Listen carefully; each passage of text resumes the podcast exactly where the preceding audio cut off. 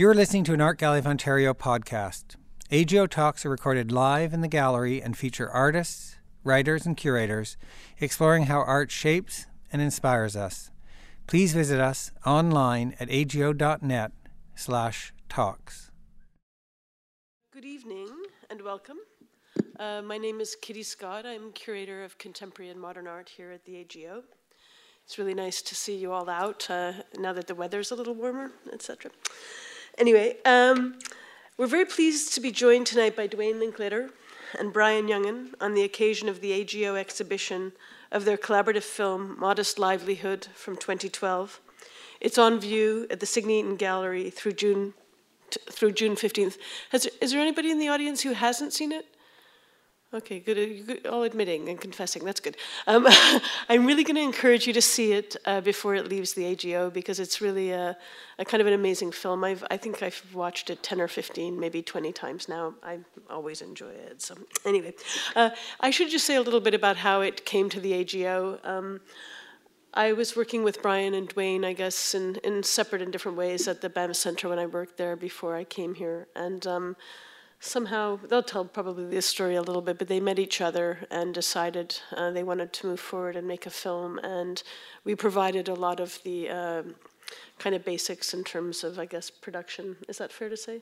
Uh, for this for this film, and uh, just also helped them with a little bit of learning uh, that needed to happen as well. So we're really a kind of support system. And as the film uh, was being made, um, I was simultaneously working on Documenta, um, and it became kind of evident that Documenta was going to be in Banff as well as Kassel, Germany. And then it became evident that uh, we would have a kind of a event in the gallery, and that Brian was to be the ambassador for Documenta in Canada. And it all seemed that maybe we should open with this film. And so I have this great memory of the opening night of Documenta in Banff with about 250 people at the Walter Phillips Gallery for the opening to watch the film, and it was a it was a great a great evening. Um, anyway, I'm just going to continue on with my introduction. Modest livelihood is concerned with use and self determination of native land. Both its creators are Indigenous artists. Jungen, internationally recognized for his sculptures, is Dane-zaa, while Linklater, who has been working with moving image, performance, and sculpture to portray Native oral histories and learning methods, is Omeskego Cree. Brian and Duane will speak to the project and to their recent work, and we'll have some time following their talk for questions from the audience. Um, I just want to say a few words about order as well. It seems that they're sort of together apart, beside each other, yet separate.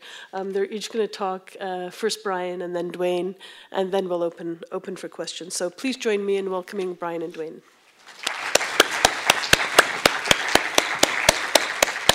Thank you. Thank you so much for coming back. Okay. Thanks, Kitty. Um, can everyone hear me? Okay.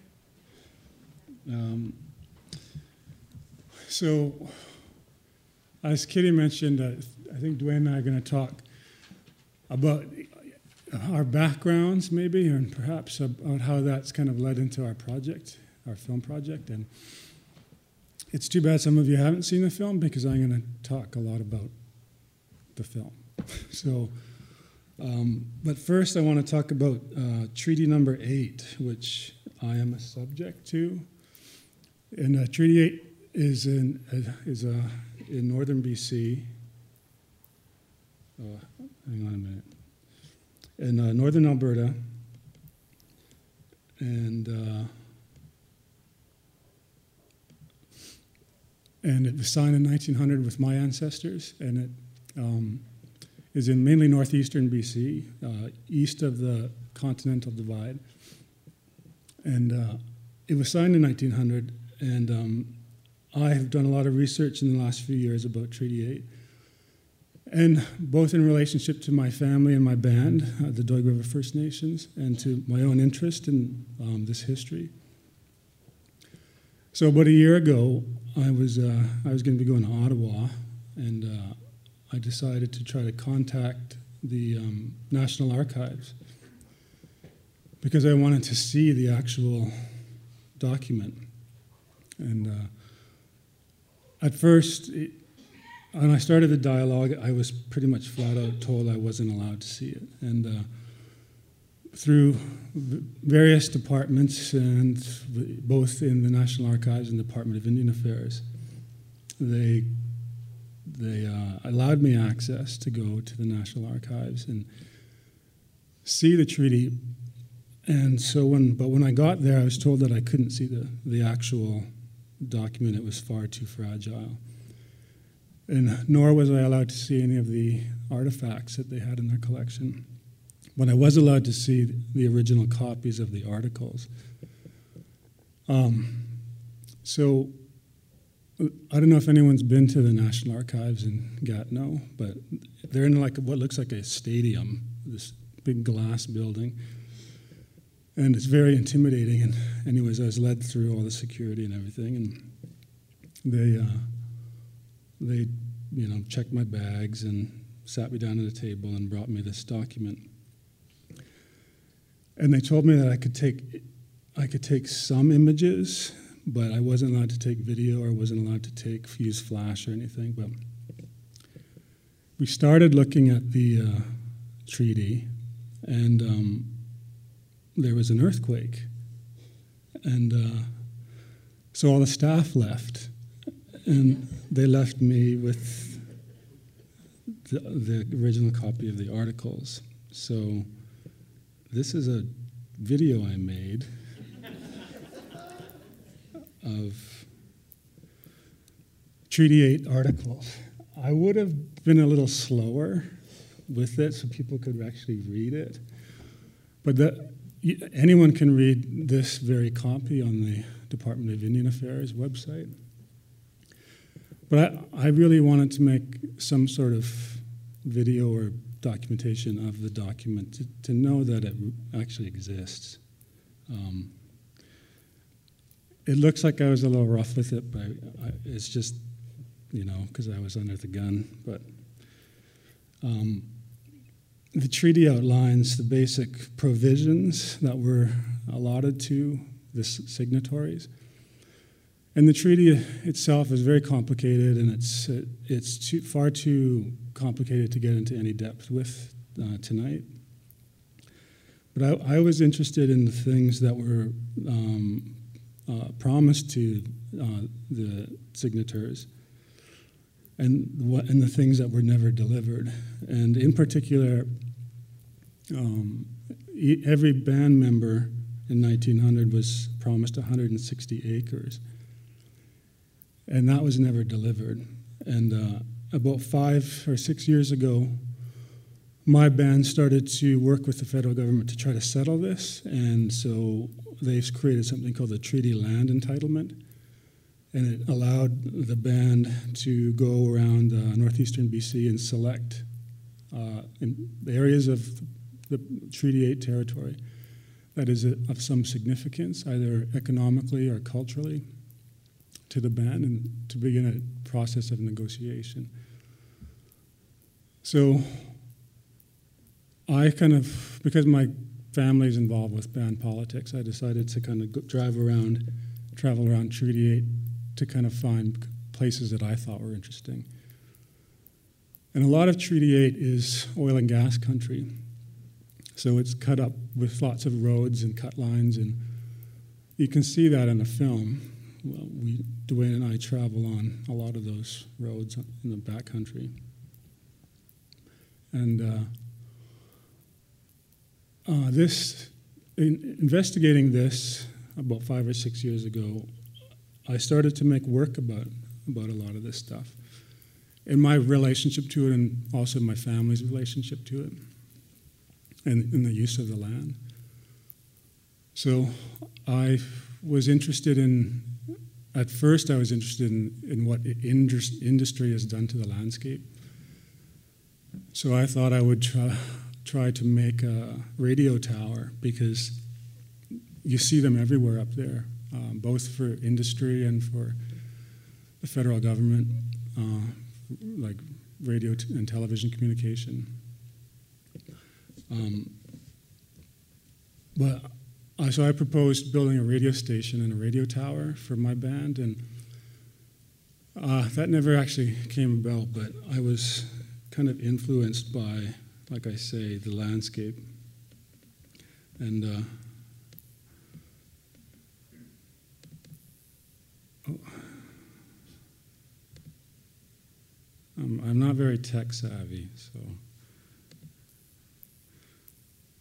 One of the provisions in Treaty 8 is um, every year each band member, um, provided they haven't been arrested or anything, is gets to shake the hand of RCMP officer and receive five dollars because that was a lot of money in 1900, but it never increased with inflation. So now there's this kind of ceremonial thing that happens on the reserve every summer on the treaty day, and everyone receives five dollars. This is a pretty old photo, but I wanted to try to give some background, as they say. Uh, oops, I didn't select all.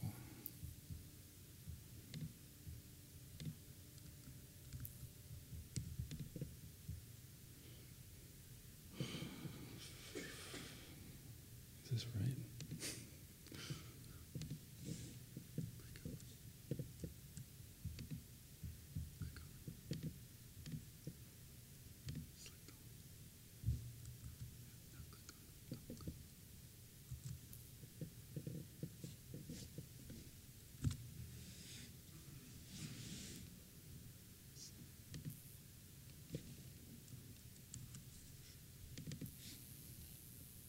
Oh, okay. Thanks, Duane.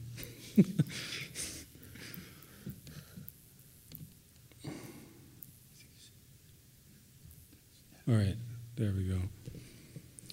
So some of these images are just kind of, again, more background of Treaty 8. Um, so this is my Uncle Jack.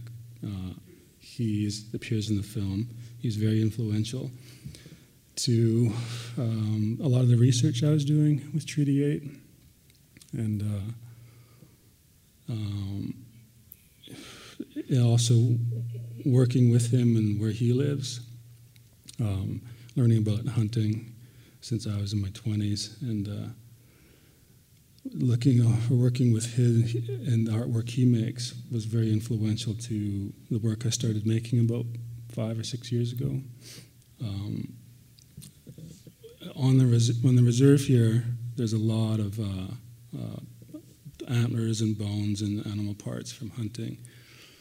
And it's all kind of mixed in with um, other stuff like car parts. And I really kind of uh, enjoyed that, uh, the, the kind of um, relationship between all these things. And it kind of led into um, this, the sculptures I was making. Um, sorry, these have come out of order, so I have to jump around here. Um, this is the image I wanted to show you about, about the radio towers. Um, this is just when I was hunting with some family, and uh, you see a lot of kind of debris from the oil and gas industry everywhere, including these small radio towers, which they're just kind of left out in the bush, and so we just use them to make shelters with, or just haul them out of the bush sometimes, but it's another kind of thing that influenced me into trying to create a, uh, my own radio tower. So now I think these are in order. Yeah.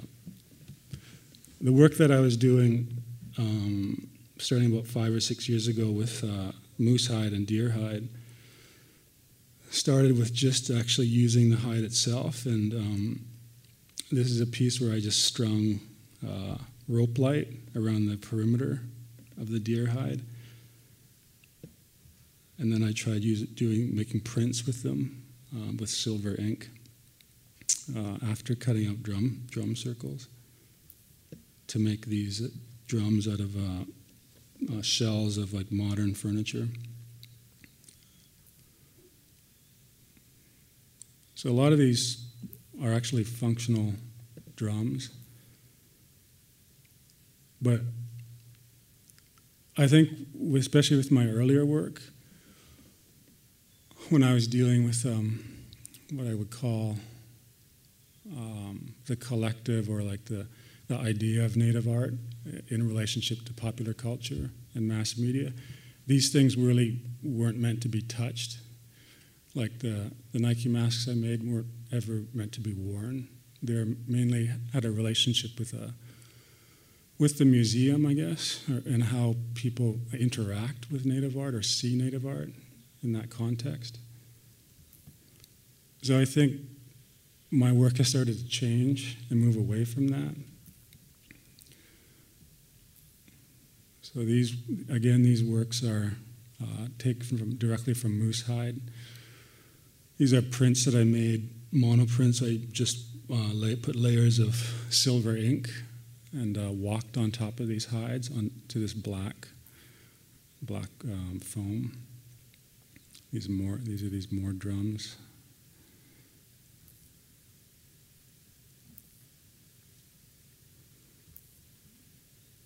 I kind of looked at these as like um, um, constellations almost, or like um, uh, universes or something. They had they definitely had some sort of um, I guess celestial feeling for me.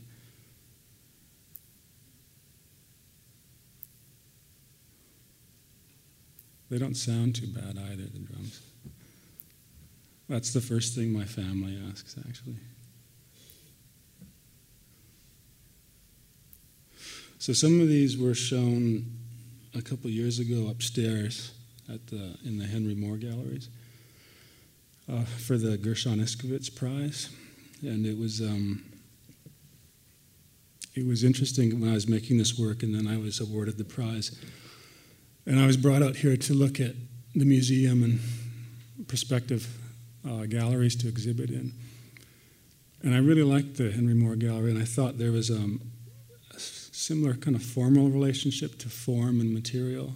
But I also liked that a lot of this work was coming from a very personal place for me, which again was quite new in my work. And uh, I liked that relationship because I think Henry Moore also had a very tight relationship to his family and and I think that was a it was a nice pairing.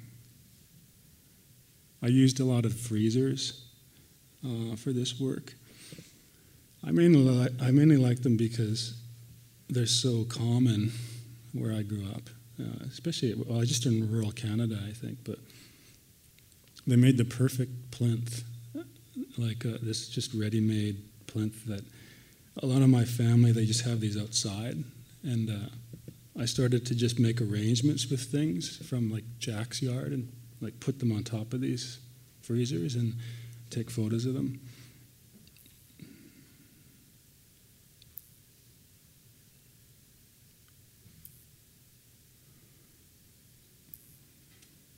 Some of the drums don't work at all, but look, uh, I like the way they look.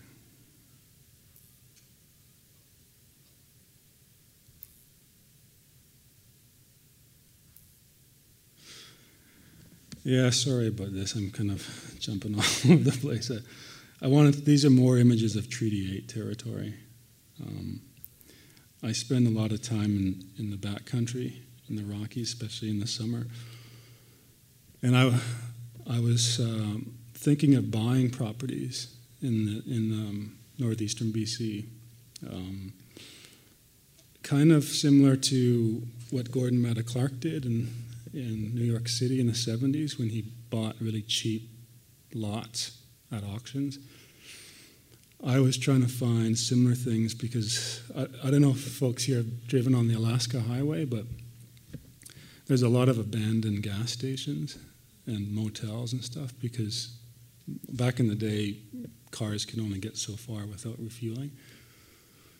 But now it's different, so there's fewer gas stations needed, and a lot of these places are for sale, and they're, they're in an incredibly beautiful location. So I thought it would be interesting to try to buy some of these and do um, permanent public artwork projects on them um, because they fall into Treaty 8 territory.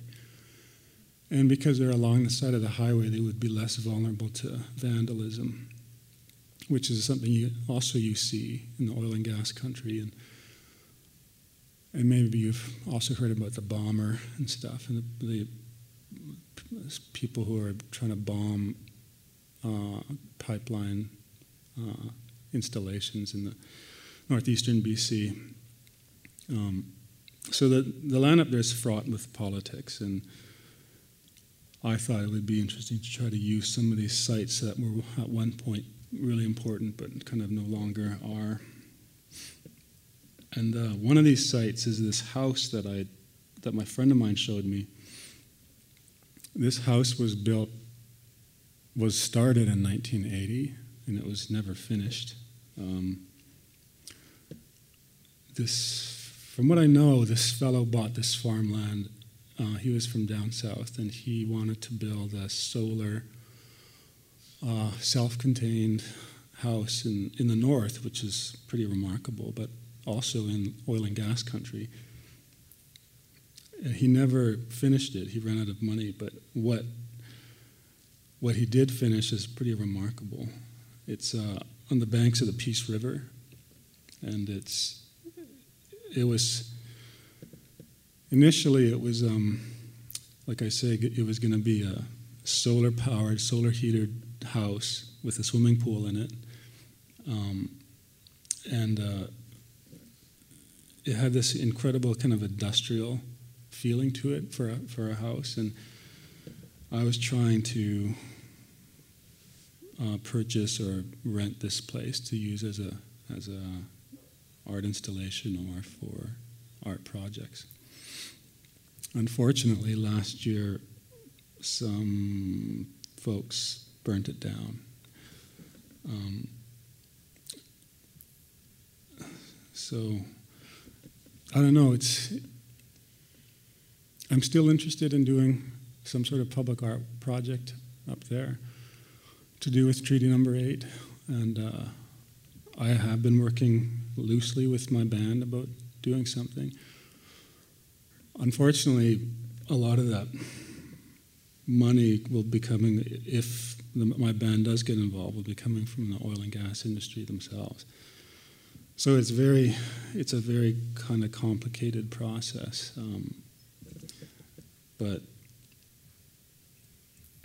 it's I think kind of moving more toward what my or where my work is heading.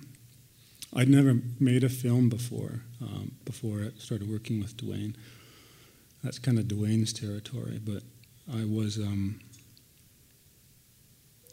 I was really taken with the with the project and it's been a long time since I've had to kind of think about images and organize images because I predominant, predominantly work uh, three dimensionally. So I kind of have approached the band about making another film or something. And one of the ideas was to make a film about this house and, uh, and the guy that made it and why he didn't finish. And uh, that's not going to happen now. But I think one of the also one of the influences I think for for myself and I think for Duane as well was the films of Andrei Tarkovsky, and uh, I was thinking recently about the film The Stalker and this idea of this industrial wasteland that's kind of a forbidden territory and I thought it would be interesting to try to make some sort of film or video around that because um, where I'm from, this part of BC is kind of becoming that territory. There's a there's a dam that the BC government is intending to build on the uh, the third dam on the Peace River,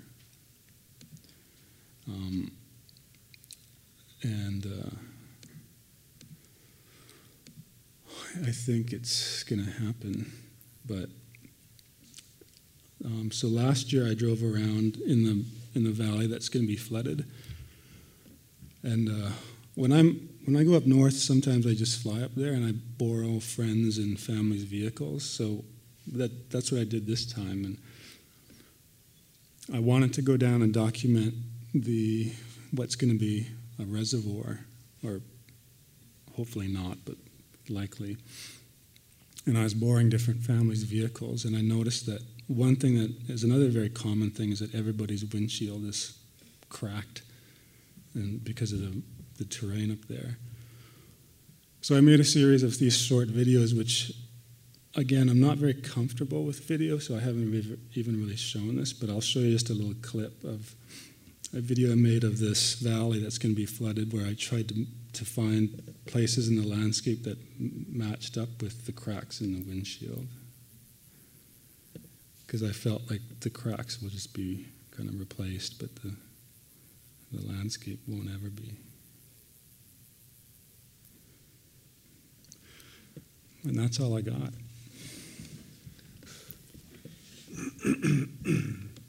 so that means um, that I'm going to talk. it means my it's my turn.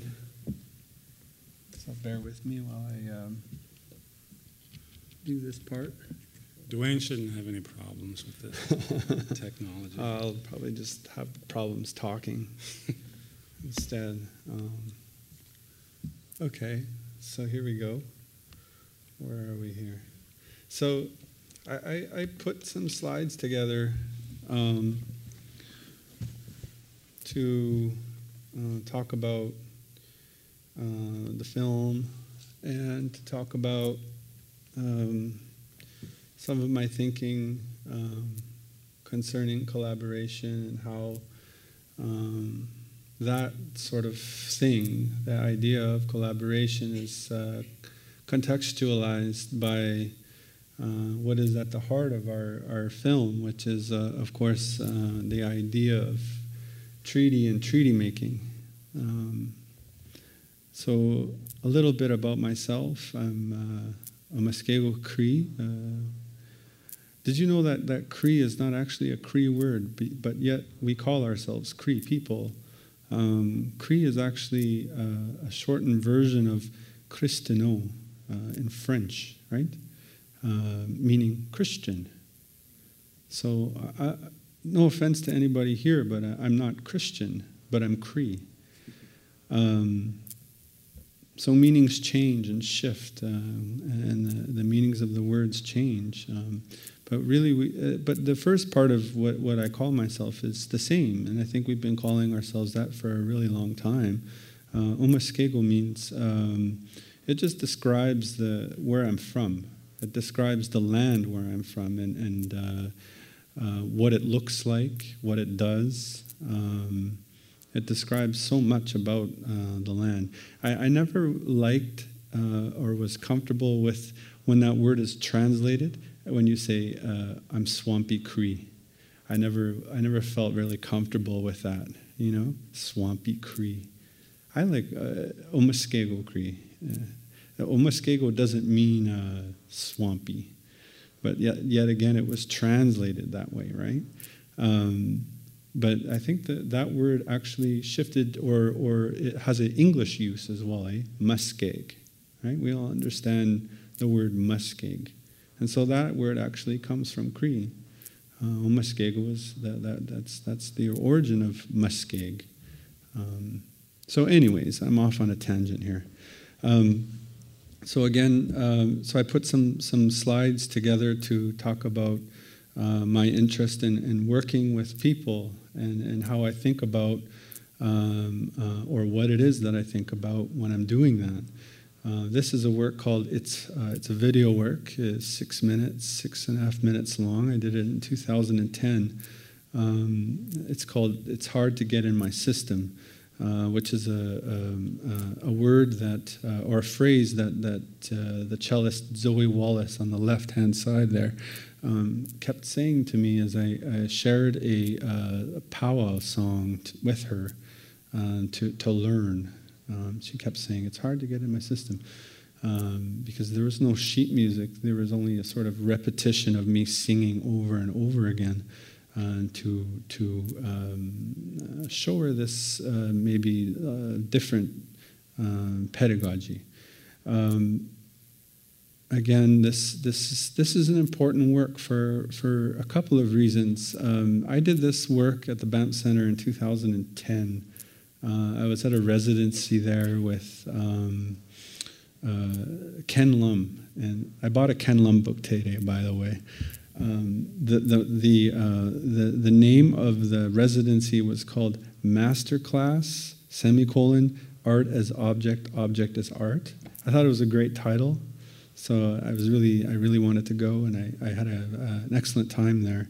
Um, and that's where I met Zoe, um, and that's where I, I, I, simply proposed to her. Um, you know, I, I, actually caught her. Um, she was a part of a string quartet, and um, I thought it was sort of magical and, and amazing and beautiful. And um, so I asked her. I said, "Would you like to have coffee and, and chat about?" you know this what it is that you do i'm really interested um, in, in what you do and she agreed and then I, I proposed her at this little meeting um, would you mind if uh, i you know i have this idea for an artwork would you mind if um, uh, you know if we sat in front of the camera and I, I, can show you this song and she agreed she was very um, apprehensive uh, to do the whole thing and, and i actually thought she wouldn't show up but she showed up, and, and I thought it was this sort of really um, amazing experience in terms of being able to communicate something and being able to translate something and um, being able to work with somebody. So that's me talking with my hands. So, again, this idea of working with uh, somebody who um, may or may not be um, uh, an artist or, or a musician or somebody else. And it was around this time, 2010, that I met Brian. Um, so it all sort of happened um, very, uh, what is the word? Um, uh, serendipitously, I think the word is that I was looking for.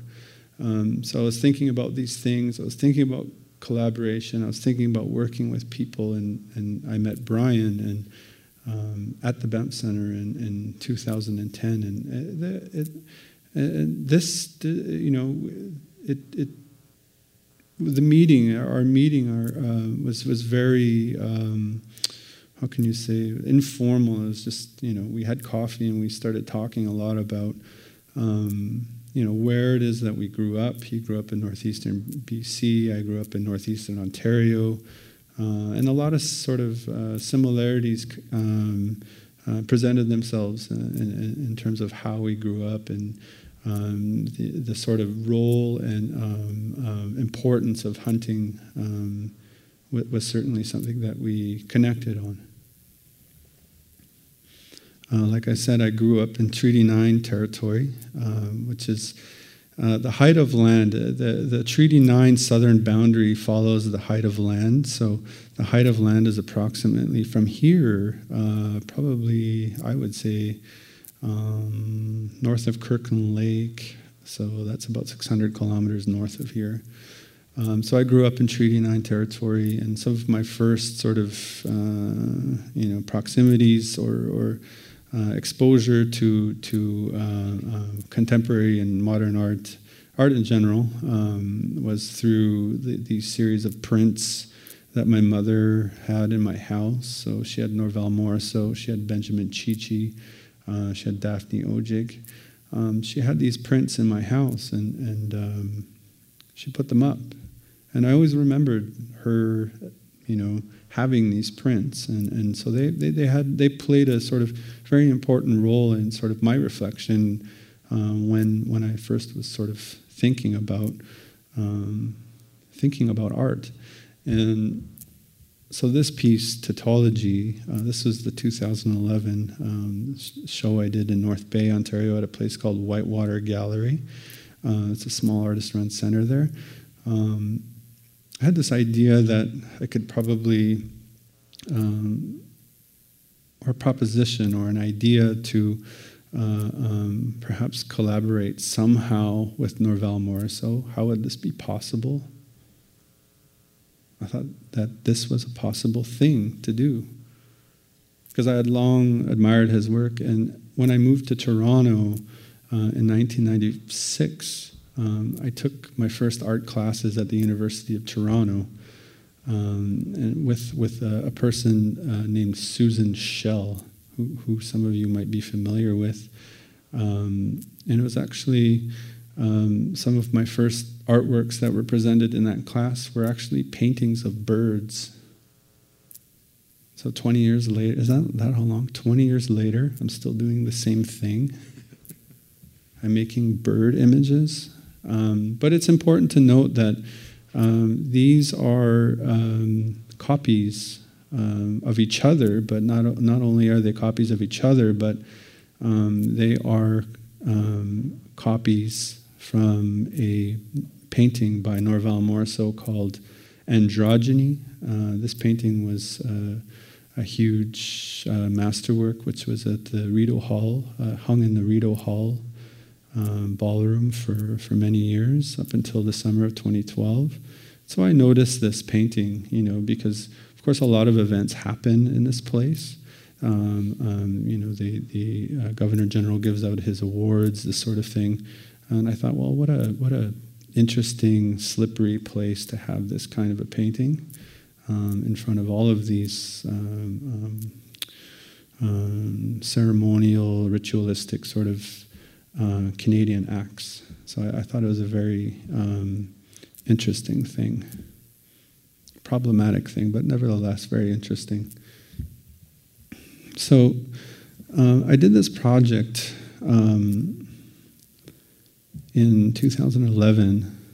Um, I traveled to Cape Spear, Newfoundland, um, which is about 45 minutes from St. John's. Um, this is the furthest east point in um, in North America. So I wanted to go there to be the first to uh, the first to uh, see the sunrise on that particular day. That was the goal of the project. But this this is a, video still, the video that I did that morning, that cold, depressing morning.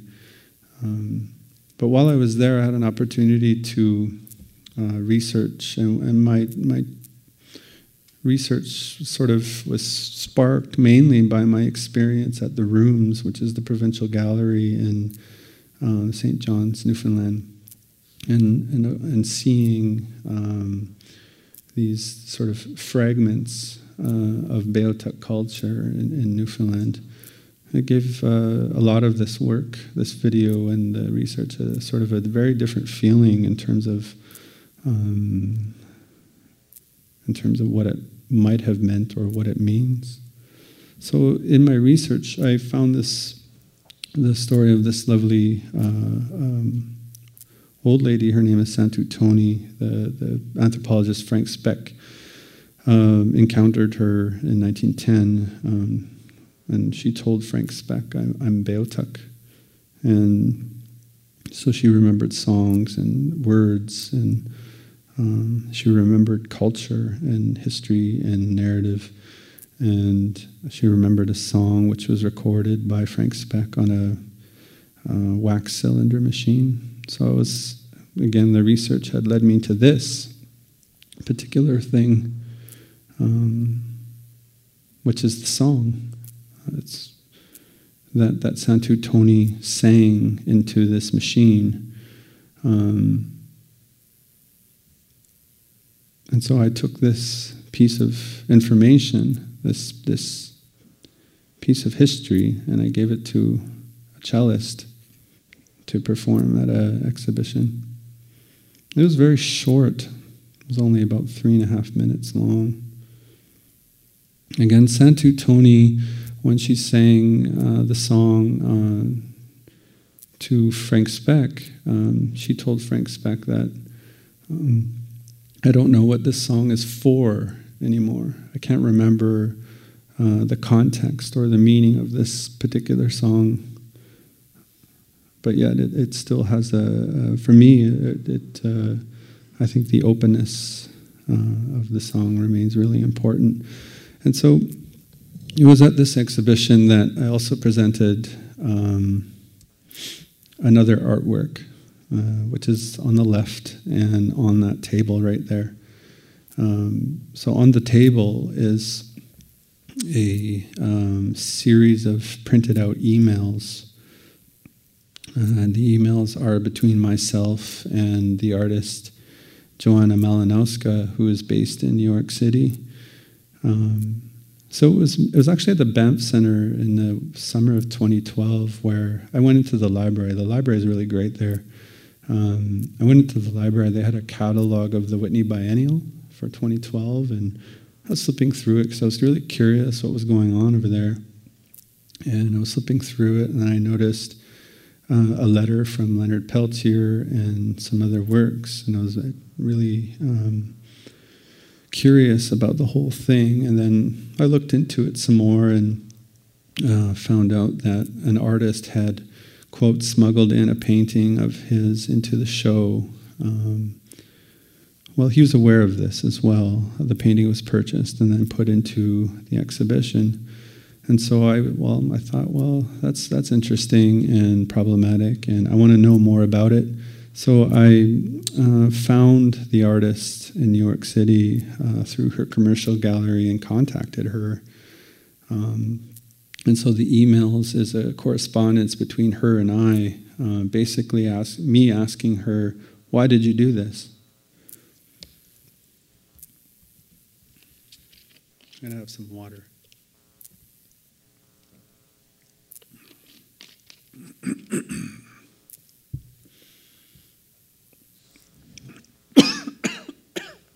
Excuse me.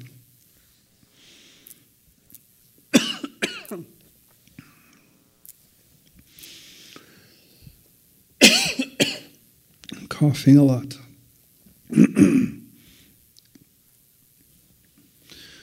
so, the work on the left is actually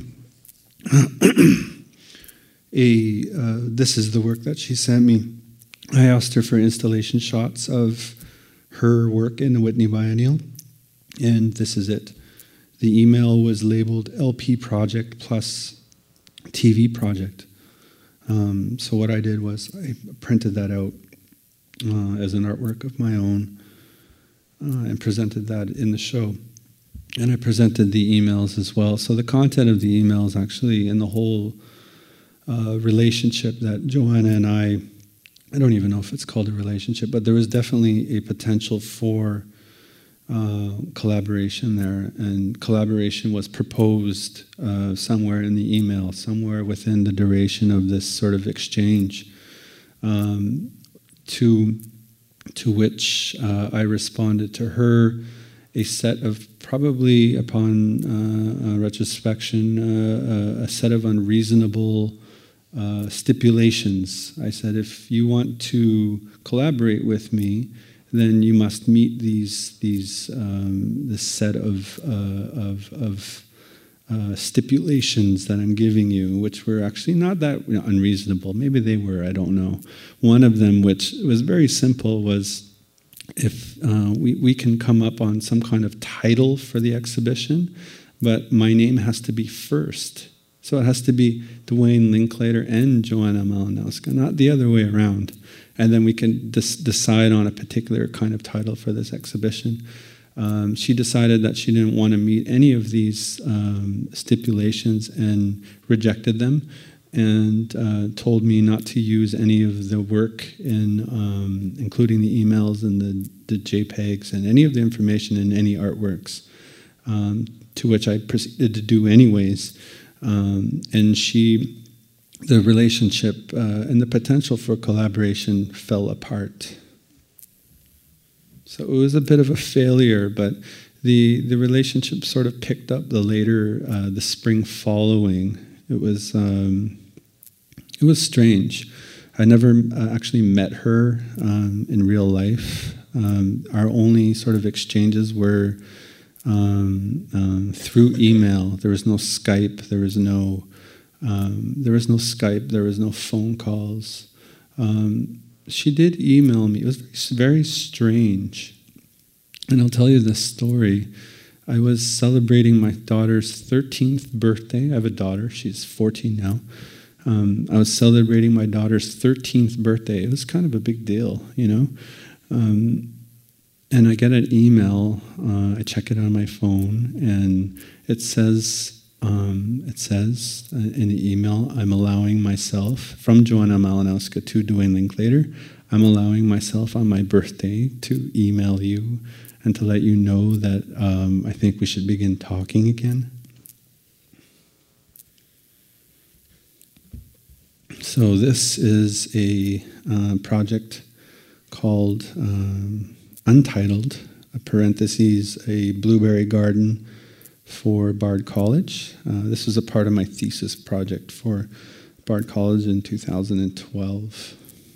I planted 12 blueberry bushes uh, on a lawn outside of the Hessel Museum and the Center for Curatorial Studies at Bard College.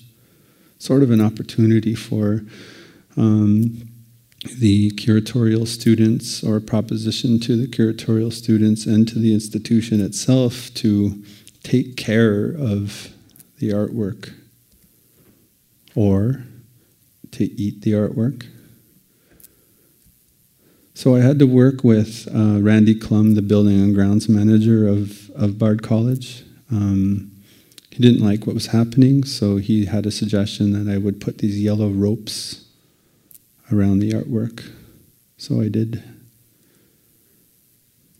And so the the people in charge of the Center for Curatorial, Center for curatorial studies had a sense of humor about this, I think. Uh, they asked me to redo the project at Family Business Gallery uh, in New York City, and they gave me seven curators to work with. This had none. This has seven. Look at this tiny space. Um, and so it's really important for me to talk about. Um, it's really important for me to talk about raspberries and blueberries. Um, I don't think the, the choice of the berry was an arbitrary choice. Um, it's very important to talk about them uh, within the context of Cree language and Cree culture and um, the thinking of Cree. Uh, uh, of course, uh, uh, which um, the the uh, thinking that happens when you're speaking Cree or thinking in Cree is that rather than everything, object, people, and things are sort of gendered female male. Uh, in Cree, that doesn't exist.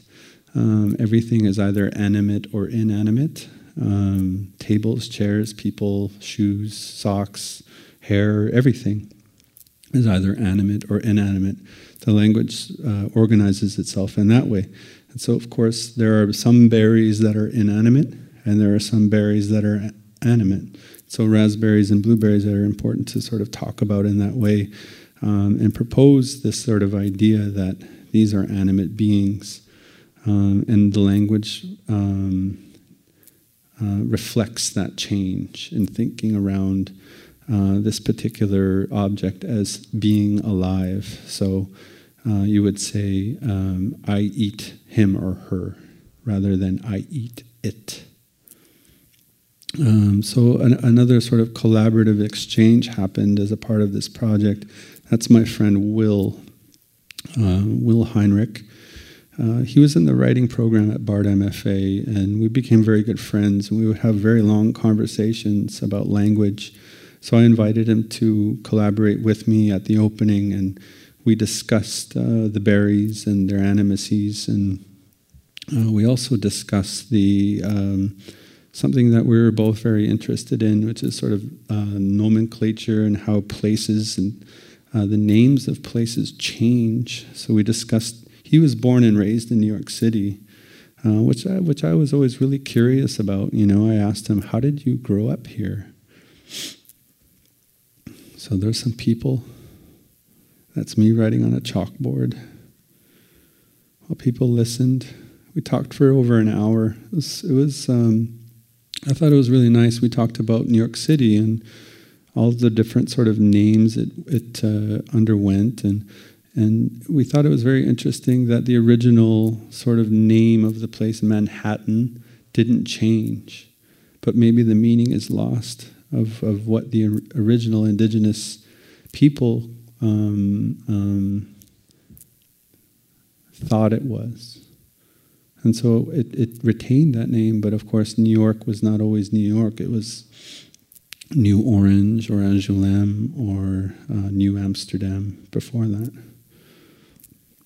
And so a lot of this work that I'm showing and talking about um, is for me um, contextualized and, and, sort of modeled after um, what happened in, in um, treaty making here in Canada, namely the numbered treaties. So I'm, I'm from Treaty Number Nine um, in Northern Ontario. It's a, it's a vast, vast area um, covering much of northern, uh, northern, northern Ontario. People say here in Toronto, Northern Ontario is like Parry Sound. Um, I'm not sure how I feel about that. So this is the document, um, the document which the the um, my ancestors and perhaps some of your ancestors signed as well. Um, they brought this document to each community for their leadership to sign, uh, and their leaderships uh, of the community sign this agreement. But I, the way that I sort of think about, many of us sort of think about treaties, um, is that it doesn't only exist as this paper document, it doesn't exist only as paper and ink, but rather it exists as a sort of set of ideas which are embodied in people, um, which I like to think are embodied in myself. And because this treaty has sort of perhaps boundaries that are attached to it, um, that this idea that the treaty is actually about the body um, and the body being in space, that the boundaries of that are quite fluid.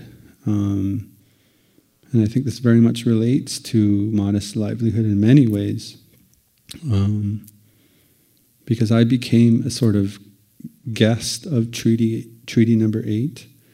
I didn't seek out any permissions from British Columbia. I didn't seek out permissions from that kind of authority. Um, I didn't want to. Um, what I sought out was the and um, and felt uh, strongly about was Brian's invitation, um, and actually Brian's permission uh, for me to be in his land uh, and Jack's land. I think that for me was um, something that was really important to me as a person of Treaty Nine. Um, These were the medals that were given to the signatories of Treaty 9. On the left side is the chief's brooch, and on the right hand side is the counselors. Um, they changed quite a bit. I'm doing some research on these, some of the earlier treaties, the earlier numbered treaties in the West um, the medals looked quite different than this, and from what my research tells me, the material was quite different. So here's a map of Ontario. So here is Treaty 9. There's the southern boundary.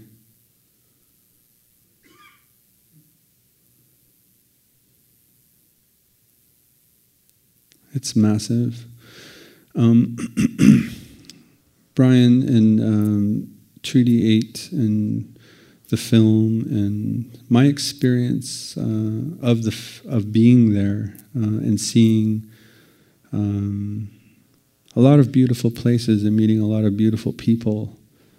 Um, but I, I, encountered a lot of um, what would you call um, things left over by industry and there was a story that his uh, uncle told me. I said, I said, Jack, there's a whole bunch of moose tracks by that. Uh, what are those things again? Compressor station. Compressor station. And he's like, Oh yeah, yeah, yeah. It's totally normal. I said, Well, why do they why do they go there? And he said they go there to lick the the, the metal because it's salty. They like they do that naturally, right? but now they've done it, or they do it um, where these compressor stations are. And so I, I, I, you know, encountered a lot of these things. And it happens, of course, in, in Treaty 9 as well, that there's a lot of this activity that's taken place, but uh, namely forestry and uh, up the Attawapiskat River, which is about here. There is something that I'm very interested in, um, which is the De Beers diamond mine. So, this is where a lot of diamonds are sourced from in um, what they're calling uh, conflict free diamonds. And I thought, well, well, that's a very interesting term for something that has um, a lot of conflict around it. And so, just south of there, right in this little area here, is a thing called um, what was given the name by by uh, industry people, the Ring of Fire, which is one of the largest um, chrome deposits, chromite deposits in the world. And so many companies and forms of government, provincial government, federal government, are scrambling to go there. And I, am I'm, I'm terribly worried. Um, I get really worried about these sorts of things. Uh, when I see in Treaty 8 um, the effects of the tar sands that it's had for people downriver uh, in Fort Chipewyan territory, um, there are sudden cases of very rare cancers in those in the people of those communities. Um, this sort of thing worries me because, of course, they say in the environmental assessments that don't worry about it, it'll be fine. I'm worried about it. So, this is the, the medals that I was talking about.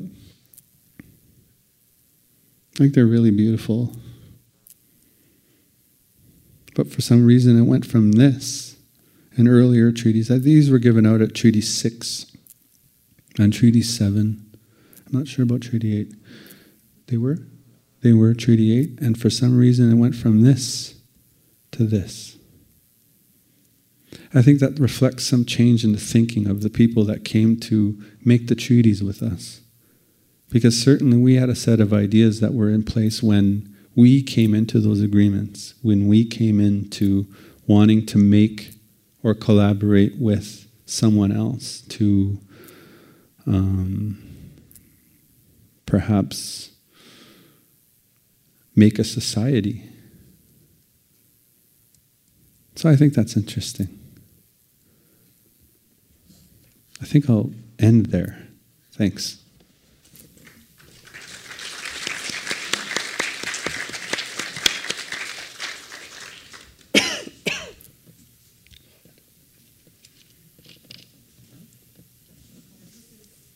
the moment that we have for questions. I've got a microphone, so if anyone has a question, just wave at me and I will bring a mic to you. Also, if you have questions for each other or Kitty, just let me know.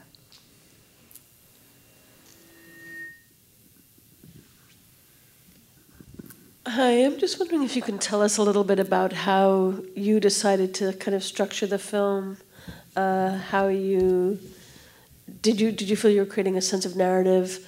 What what were the things that you were thinking about when you actually put that work together? Because it is ultimately came from a series of things that you shot over time, and at a certain point you had to figure out how are we going to do this. So if you could talk a little bit about that process, I'd be really interested.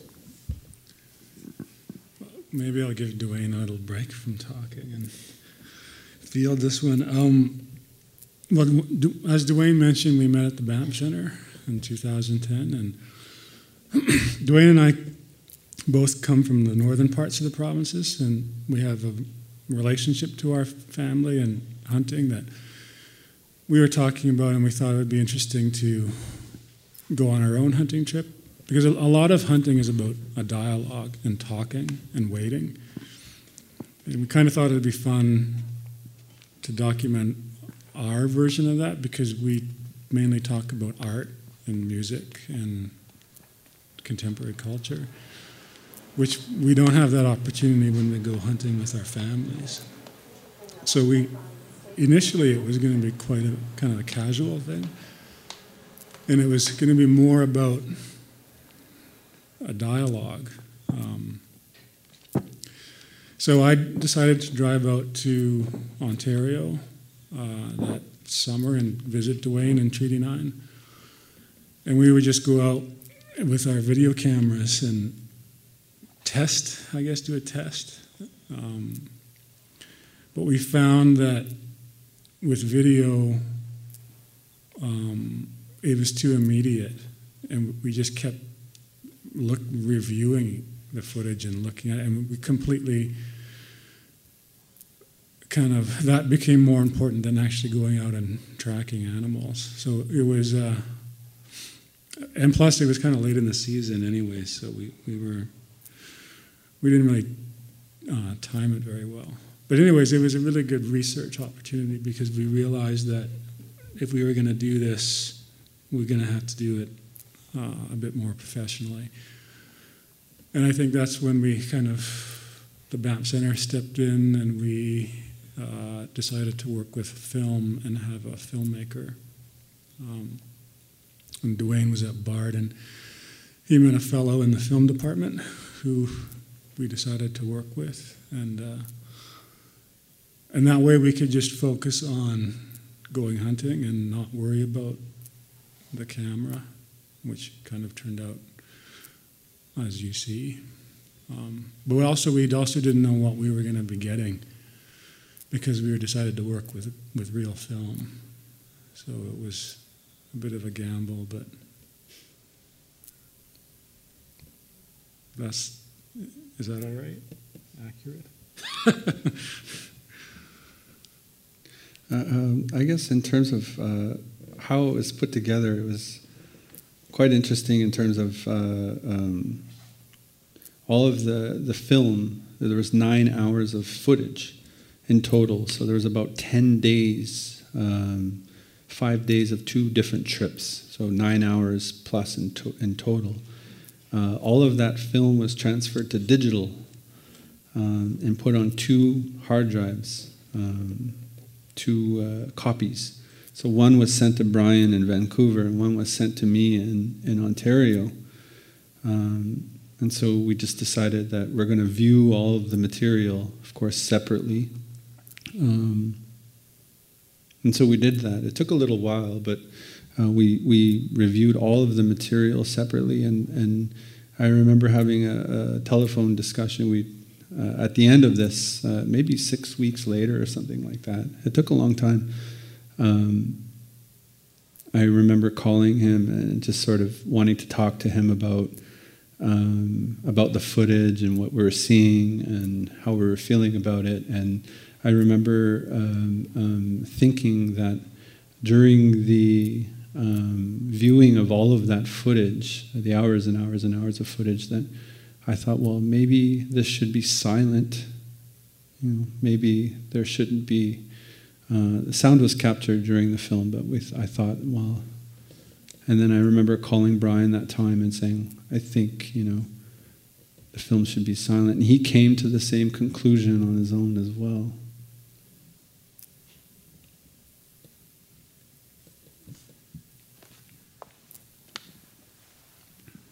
Can either of you explain the title of the film and how it relates to the Supreme Court ruling?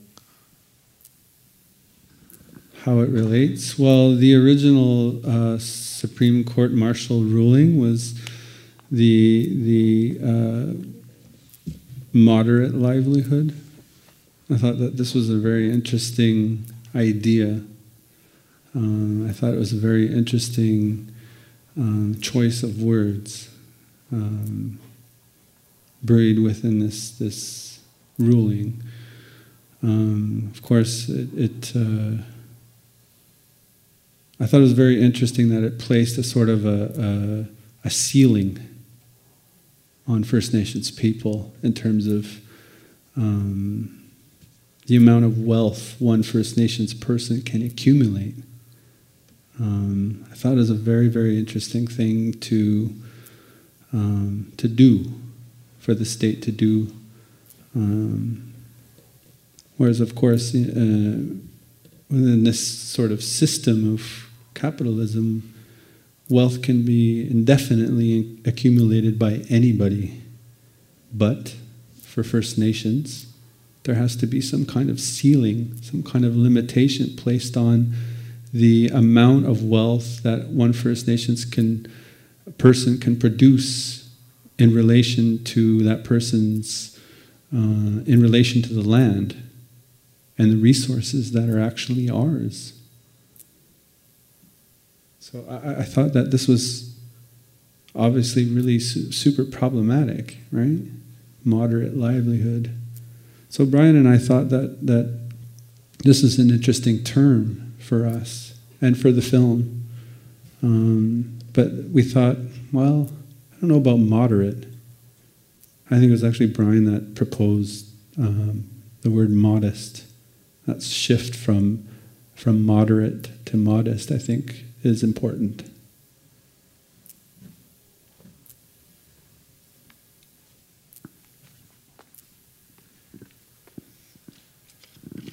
Um, I just uh, hello, Brian. Um, you mentioned about the Alaska Highway. You were talking about.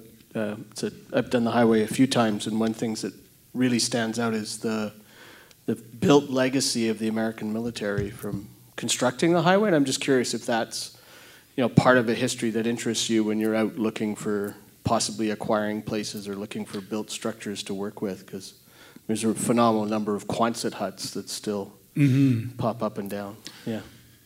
Yeah. Uh, well, my elders talk about um, they remember uh, they were children, but they remember when the when the the soldiers were there because it was the first time most of them saw black people, and they talk about um, the amount of waste. I think that they saw because that highway was built in two years or something. So there was all this manpower and all these resources um, pushed through there. And then if things got stuck or whatever, and they just couldn't get them out, they just abandoned them.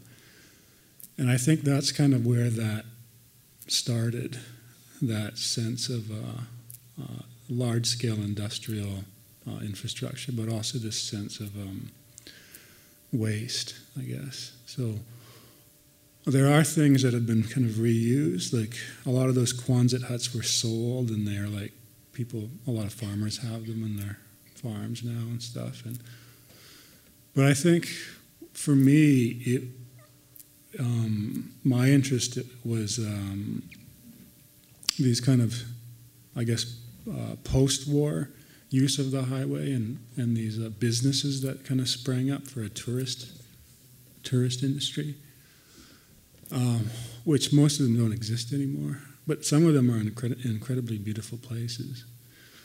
And that's something like you wouldn't see in the southern Rockies at all because the highways there are much more traveled. Um, but up in the Alaska Highway, there's a place called Steamboat, which is a really nice uh, in the in the in the front country, in the, just outside of Fort Nelson, on top of a, a big foothill. It was incredible views, but um, I thought it would be uh, like a really fascinating place to have some sort of art center. Or, um, but it is. It would be difficult because there is a lot of vandalism up there still, and. Uh, it's just it's, it's sparsely populated. But.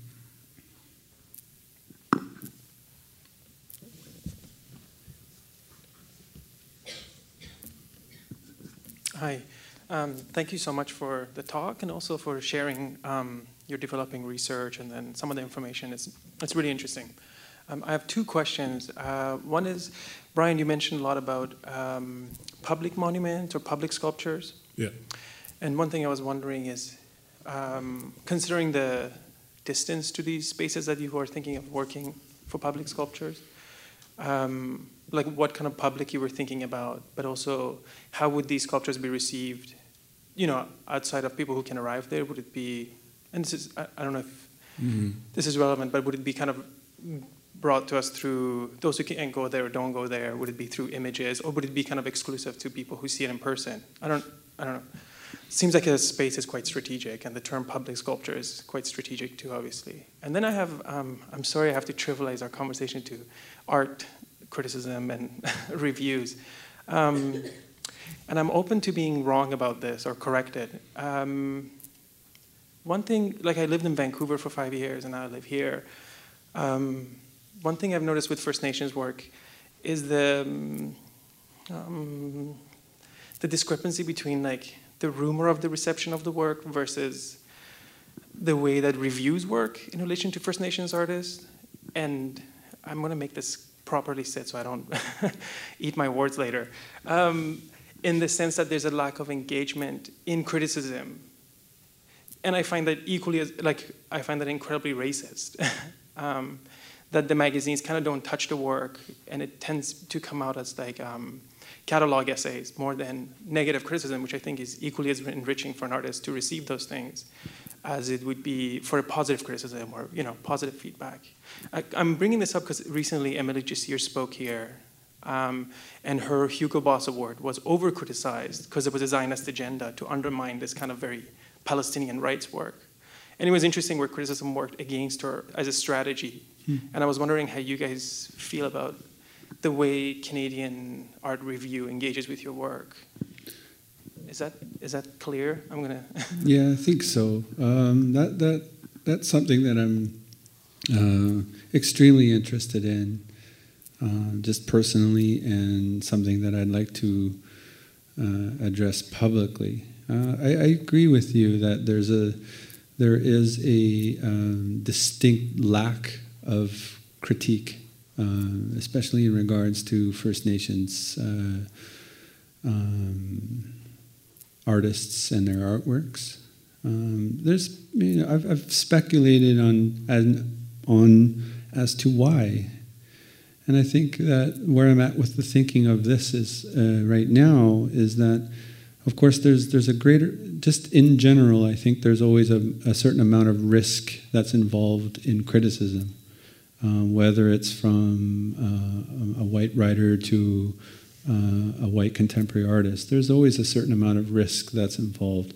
But now I think when uh, the risk is now conflated or something now, because um, there's a certain political kind of dynamic that's involved now, because if it's a white writer writing about a First Nations artist, um, the risk is already there perhaps but also, I think the risk is, is conflated because of this sort of historical relationship that has happened in Canada. So now there's a risk, and now there's also an added risk that this particular writer or critic might be seen as racist. And I think that um, there's a problem in that. I think that to me, uh, for me, uh, um, the, the component of of criticality in, in, in contemporary art is a necessary component. It has to be there.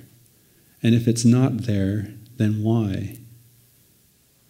I, I'm, I'm terribly interested in I'm terribly interested in, in that, and, and I want to uh, address this because it's nice to know that other people are noticing that there, it just is not there and I think there's a kind of a othering of first, you know, like the First Nations art, as though like even though we're dealing with visual language that presumably is kind of universal if the work travels from France to here and from here to Dubai or whatever, but somehow even people who live in Canada are othering the works of First Nations artists into a visual language that they won't touch. I don't know. It's like a. I think yeah. there may be a dialogue of of criticality in forums like this or in communities, maybe in like Vancouver, Edmonton, Winnipeg, but it's very small and it doesn't ever really reach a print media. Um, so I, I, do think it exists to some extent. I, I'm not a critic, I don't write, so, but I, I have heard of opinions, let's say, um, so I know that there needs to be a, a, forum or a place for this.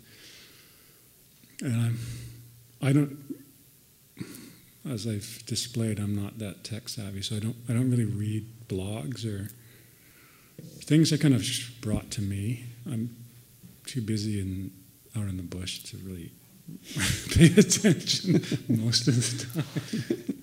but can I ask you your other question? Um, I'm fairly new to public art, so I did my first piece at the Banff Center. Um, but I've been approached by my chief and council over the years to do something on the reserve. And that was where the radio tower project came in.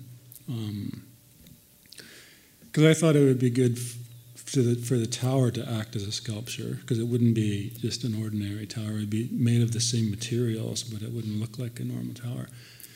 But it would be a way for the reserve to broadcast what's going on there and the culture to the wider non-native community. So it was a way that the, the tower would act as an artwork that was public in its broadcast range. Um, but I, I do think a lot about publics because I kind of have one foot in the contemporary art world and the other one in northern BC. So, and uh, there's um, some of the elders and some of the folks that I go into the backcountry with have shown me very old, um, uh, what are called day chins. They're like uh, markers um, for navigation and for ceremony that aren't being really rebuilt anymore. And um, so I've been asked to kind of rebuild some of these or, or organize folks to rebuild these. And I was thinking kind of exactly what you said is like, is that a public artwork? Because it's very far from most people, but there people will encounter it. But it may be like 300 kilometers from the highway. So maybe you're just given a set of instructions and you have to go find it. Or maybe it's along the side of the Alaska Highway where it's more public.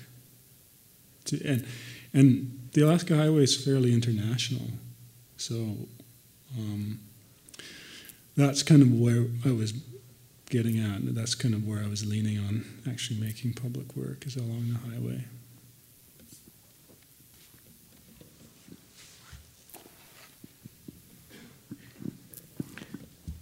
Something that uh, came up in both of your presentations to an extent is, you know, remoteness and, you know, sort of isolated places, and you were just speaking about it now, Brian. Uh, but I was thinking, you know, particularly uh, as uh, Duane, you recounted uh, your practice and how um, how you've you know sought out places that uh, like the easternmost point in the continent to uh, to kind of you know it it then involves the entirety of North America or uh, the uh, the Morisot painting and uh, Rideau Hall sort of inversing uh, kind of uh,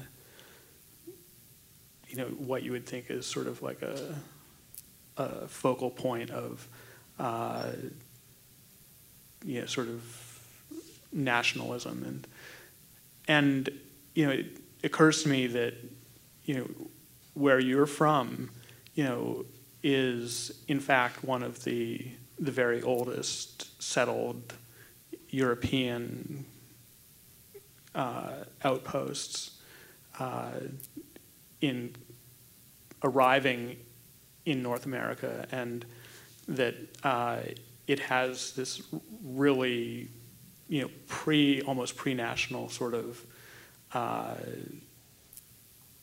place of trade, and uh, and I'm just curious what uh, having been uh, growing up in Moose Factory uh, meant to you that way in terms of history and a sense of uh, you know, your own sense of domain and.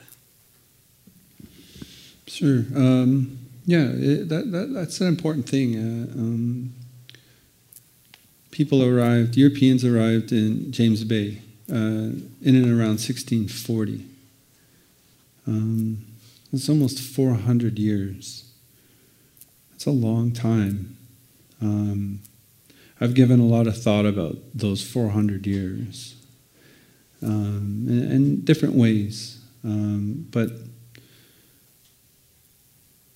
I think for now, um, it's interesting to me, um, and the irony is not lost there, but um, that it's been that long. But at the same time, um, it was one accessible. It, it was once accessible uh, a certain way, uh, James Bay, uh, which was by uh, water and ships. Um, and now the sort of main modes of accessibility uh, in in the north uh, is roads, um, paved roads, non-paved roads for vehicles. Uh, right now, as it stands, um, there's no paved road to um, to James Bay on the Ontario side. Uh, and it's remained that way for, for quite a long time up until uh, a few winters ago. This past winter, um, I went home.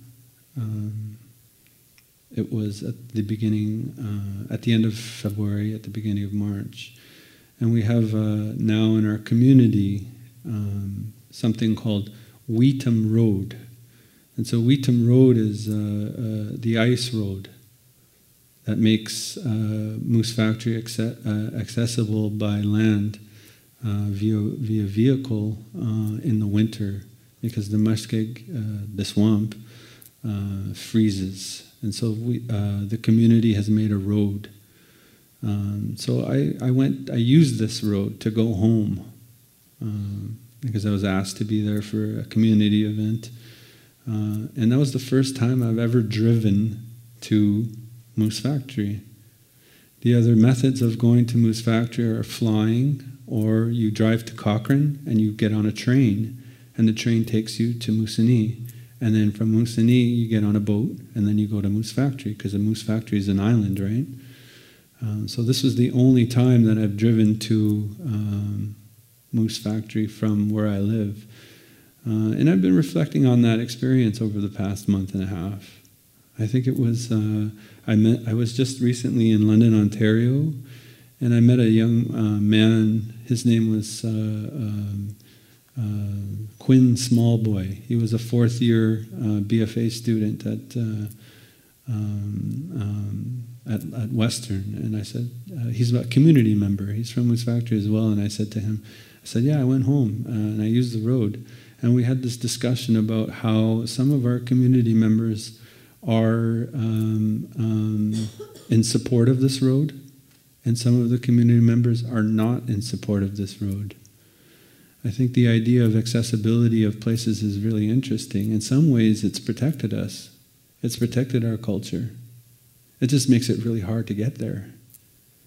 Um, for both sides of the bay, uh, the Quebec and the Ontario side, um, to which I have family members on both. Uh, there's one thing that's very strong uh, about James Bay uh, and the people of James Bay is that we, for even though the contact has been 400 years, that we have a very strong hunting culture and we have a very strong language.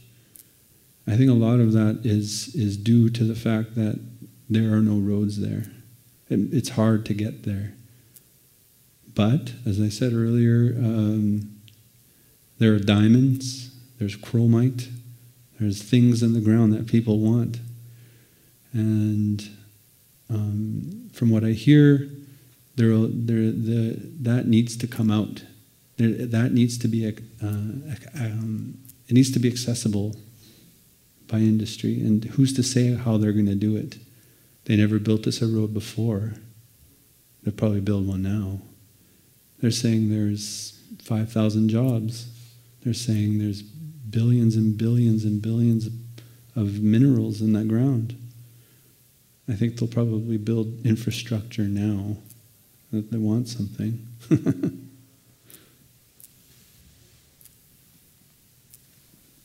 think we have time for one more question.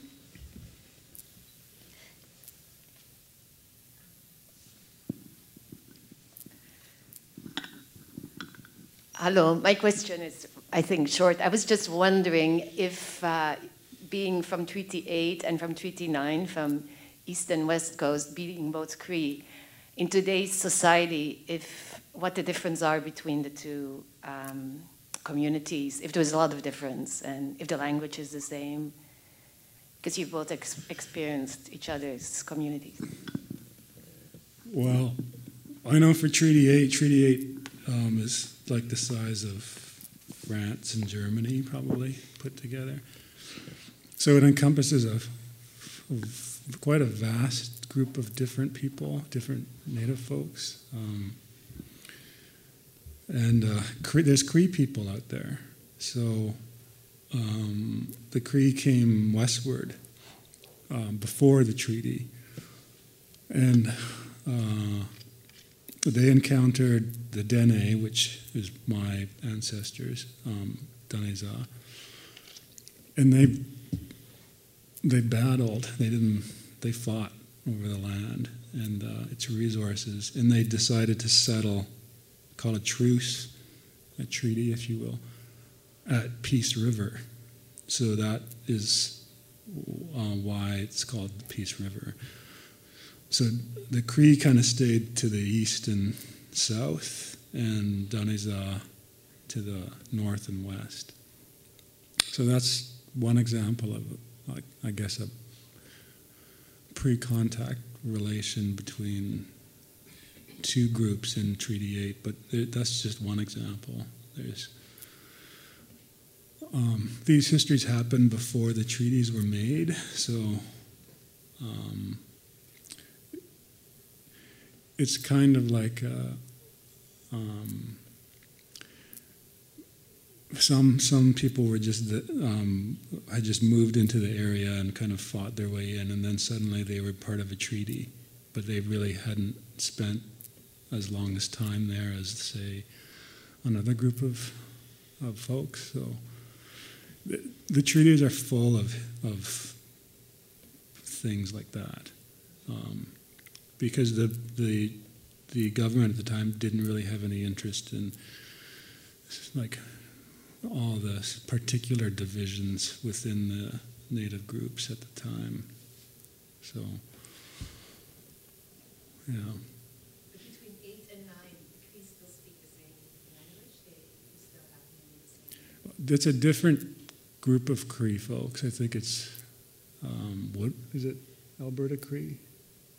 Well, the the, the uh, Cree folks uh, generally uh, the goes from east to west, in uh, the east coast of James Bay, in Quebec, and then it heads west from there. So uh, most of northern Ontario, most of northern um, northern Manitoba, northern Saskatchewan, uh, northern Alberta, and parts of there's one one tra- uh, one band in uh, that part of uh, northeastern British Columbia. So we we we span a huge uh, geographical area, just as Cree people, uh, and within that area. Um, there are actually just around James Bay, um, Quebec, and Ontario side, there are three dialects of Cree. Um, and so there's Moose Cree, which is where my community, uh, most people speak Moose Cree. If you go further north, it's N dialect Cree. You keep going west, it's still N up until Saskatchewan, um, where people begin to start to speak another dialect, uh, Y dialect, what they call Plains Cree. You go north, they start speaking TH dialect. Um, so the further west you go, um, they'll speak a little bit differently, but I think uh, um, it's still still Cree language. Yeah. It, it's such a huge uh, um, area, geographical area. Not only, uh, I think the language reflects those changes in geography. I think when Cree folks uh, live on the plains, for example, the language is going to be different than for us that live in uh, on the Moose River system. I think it reflects sort of uh, the connections to a particular kind of a place and a particular kind of land and how that experience is uh, lived. Different animals, different trees, different kind of grass, different kind of everything, from you know northern Ontario to central Al- Alberta, for example. Flat and you know a lot of willow. To northern Ontario, northeastern Ontario, a lot of rivers, a lot of lakes, a lot of water. So I think that the language reflects those sorts of nuances. Thanks to both of you. And as Kitty mentioned in her introduction, the film continues at the AGO through June 15th. So if you haven't had a chance to see it, or if you haven't had a chance to see it 10 or 20 times, um, there's still plenty of time to do that. And I hope you'll take advantage. And Brian and Duane, thank you so much for this insight into your work and uh, what you've been up to. It's much appreciated. Thank you. Thanks. Good night.